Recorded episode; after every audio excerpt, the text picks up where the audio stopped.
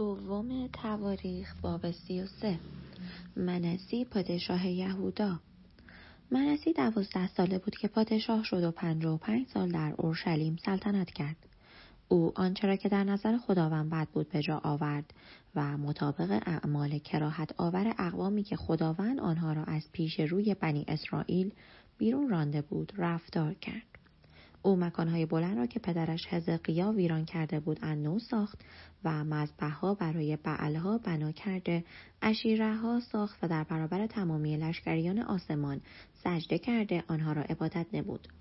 او مذبح‌ها در خانه خداوند ساخت که خداوند درباره‌اش فرموده بود نام من تا ابد در اورشلیم خواهد بود. او در هر دو صحن خانه خداوند مذبح‌ها برای تمامی لشکر آسمان ساخت. نیز پسران خود را در وادی بن‌هنوم در آتش قربانی کرد و به فالگیری و افسونگری و جادوگری پرداخته از واسطه ها و احضار کنندگان ارواح مشورت جست. او در نظر خداوند بدی بسیار کرده، خشم او را برانگیخت. منسی تمثال تراشیده بُتی را که ساخته بود در خانه خدا نهاد که درباره آن خدا به داوود و به پسرش سلیمان گفته بود نام خود را تا ابد در این خانه و در اورشلیم شهری که از میان تمام قبایل اسرائیل برگزیده ام خواهم نهاد. دگر پای اسرائیل را از سرزمینی که برای پدرانشان مقرر داشتم نخواهم کند، تنها اگر به دقت هر آنچه را به ایشان فرمان دادم به جا آورند بر حسب تمامی شریعت، فرایض و قوانینی که به دست موسی به ایشان سپردم. اما منسی یهودا و ساکنان اورشلیم را گمراه کرد، چندان که ایشان حتی از اقوامی که خداوند آنان را از پیش روی بنی اسرائیل هلاک کرده بود بیشتر شرارت ورزیدند. خداوند با منسی و قوم او سخن گفت، اما ایشان گوش نگرفتند. پس خداوند سرداران لشکر پادشاه آشور را بر ایشان آورد و آنان منسی را اسیر کرده و او دستبند زدند و با غل و زنجیر برنجین وی را بسته به بابل بردند. اما او در تنگی خویش نظر لطف یهوه خدای خود را طلبید و خود را در برابر خدای پدرانش به غایت فروتن ساخت.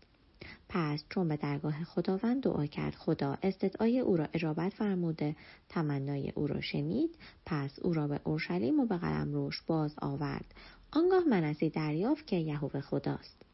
پس از این منسی دیوار بیرونی شهر داوود را در غرب جِیحون در دَرّه تا دهنه دروازه ماهی بنا کرد و گرداگرد عوفِل دیوار کشیده آن را بسیار بلند ساخت.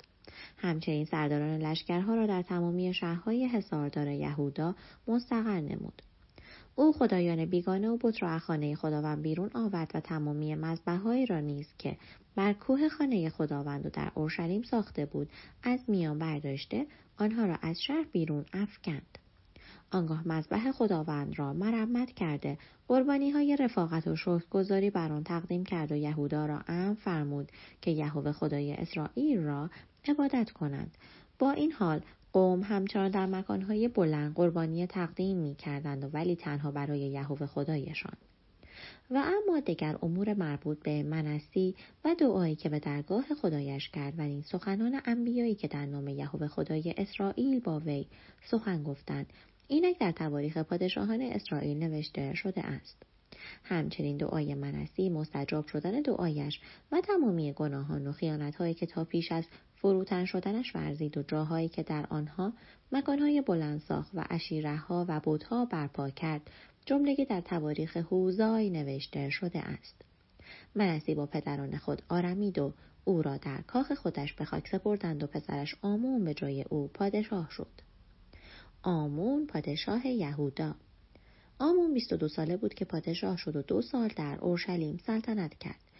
او آنچه را که در نظر خداوند بد بود به جا آورد، چنان که پدرش منسی کرده بود. آمون همه بت‌های تراشیده‌ای را که منسی ساخته بود می‌پرستید و برای آنها قربانی می‌کرد. اما برخلاف پدرش منسی خود را در حضور خداوند فروتن نساخت، بلکه پیوسته بر تقصیرات خویش می‌افزود. خادمانش بر او دسیسه کردند و او را در خانه اش به قتل رساندند. اما مردم مملکت تمامی کسانی را که بر آمون پادشاه دسیسه کرده بودند کشتند و پسرش یوشیا را به جای او پادشاه ساختند.